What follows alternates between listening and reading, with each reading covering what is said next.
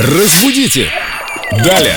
Как хорошо знать русский язык. В этом нам помогает Виктория Полякова, культуролог, знаток русского языка, помогает разобраться во всяких тонкостях, во всяких заковыках. Вика, привет. Привет, ребят. Привет, Вика. Вопрос прилетел из WhatsApp Эльдо Радио 8 911 921 101 Компетенция и компетентность. Слова кажутся однокоренными, а смысл-то у них разный. В чем разница? Можете объяснить? Очень тонкая грань между этими двумя словами, но если в общих чертах компетентность – это более широкое название. То есть компетентность – это совокупность опыта, навыков, знаний у сотрудника, допустим, ну просто Мгм. у человека, а, который специалист в какой-то конкретной среде.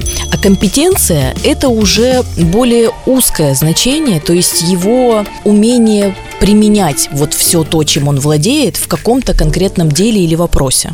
Круг обязанностей, можно сказать. Да, да, можно и так сказать. То есть вот его компетенция пролегает в области строительства, например.